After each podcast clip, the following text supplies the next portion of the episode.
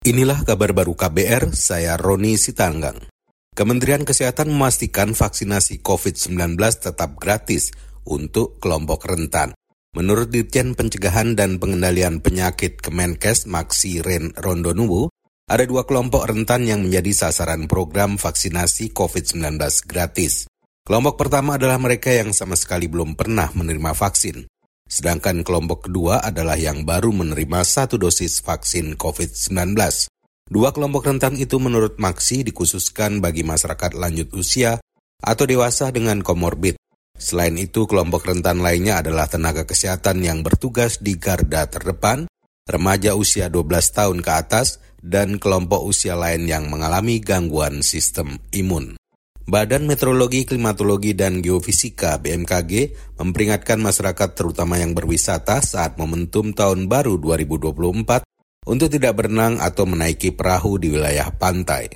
Kepala BMKG Dwi Korita Karnawati memperkirakan tinggi ombak membahayakan karena bisa mencapai 2 hingga 2,5 meter itu terutama di pantai Sumatera bagian selatan atau Lampung itu ya. Kemudian di selatan Selat Sunda, di pantai selatan Banten, e, misalnya di Pelabuhan Ratu gitu di Jawa Barat, kemudian pantai selatan selain Jawa Barat, Jawa Tengah hingga Jawa Timur hingga e, ya Jawa Timur ya. Ini perlu diwaspadai juga di Sumbawa ya. Itu juga eh, hati-hati, itu warna kuning itu artinya tinggi gelombang mencapai dua bisa sampai dua setengah meter.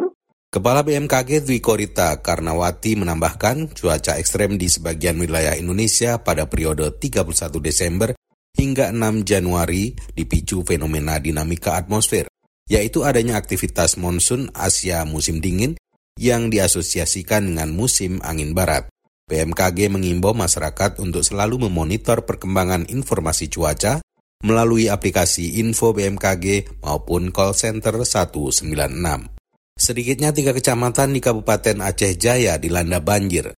Kepala Bidang Kedaruratan dan Logistik Badan Penanggulangan Bencana Daerah BPBD Aceh Jaya, Rimbawan menjelaskan tingginya intensitas hujan mengakibatkan air sungai meluap ke permukiman penduduk. Ketinggian air mencapai 20 hingga 200 cm. Tim reaksi cepat sudah mengevakuasi sejumlah warga yang terjebak banjir. Udah hujan mungkin ya, ya ditambah mungkin uh, banyak sungai-sungai yang sudah sedimen tinggi sini kan, sudah, sudah tidak lancar lagi kan, itu penyebabnya juga sehingga uh, air itu kan mudah terus meluap ya. Wakil Bupati kebetulan uh, bersama tim kita di lapangan ya, uh, lagi di Kecamatan Gunung Sabe. Kita tunggu arahan pimpinan selanjutnya ya. Kepala Bidang Kedaruratan dan Logistik BPBD Aceh Jaya Rimbawan menjelaskan, tiga wilayah yang terendam banjir adalah Kecamatan Pangan, Sampoiniet, dan Kruang Sabe. BPBD Aceh Jaya kini meningkatkan kesiapsiagaan pasca informasi dari BMKG yang menyebut Aceh diprediksi mengalami cuaca ekstrim sepanjang pekan ini. Demikian kabar baru KBR, saya Roni Sitanggang.